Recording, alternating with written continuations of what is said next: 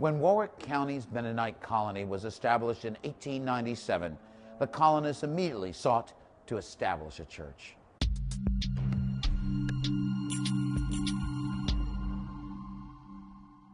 Religion was of great importance to the Mennonites, as church was the spiritual and social center of their lives. At first, services in Sunday school were held in private homes. Since many of the settlers spoke German as their native language, services were conducted in both English and German. The colony still sought to build a church as a proper house of worship. In 1900, David Z. Yoder, a minister and one of the founders of the colony, assisted several Amish families in establishing the Providence Amish Mennonite Church near the intersection of Warwick and Oyster Point roads. Christian K. Miller was the chief carpenter for the simply constructed wood frame church, which was built of locally harvested pine.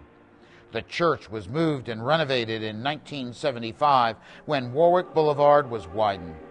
While Providence Church is the oldest standing religious structure from the early days of the colony, two other houses of worship were also established.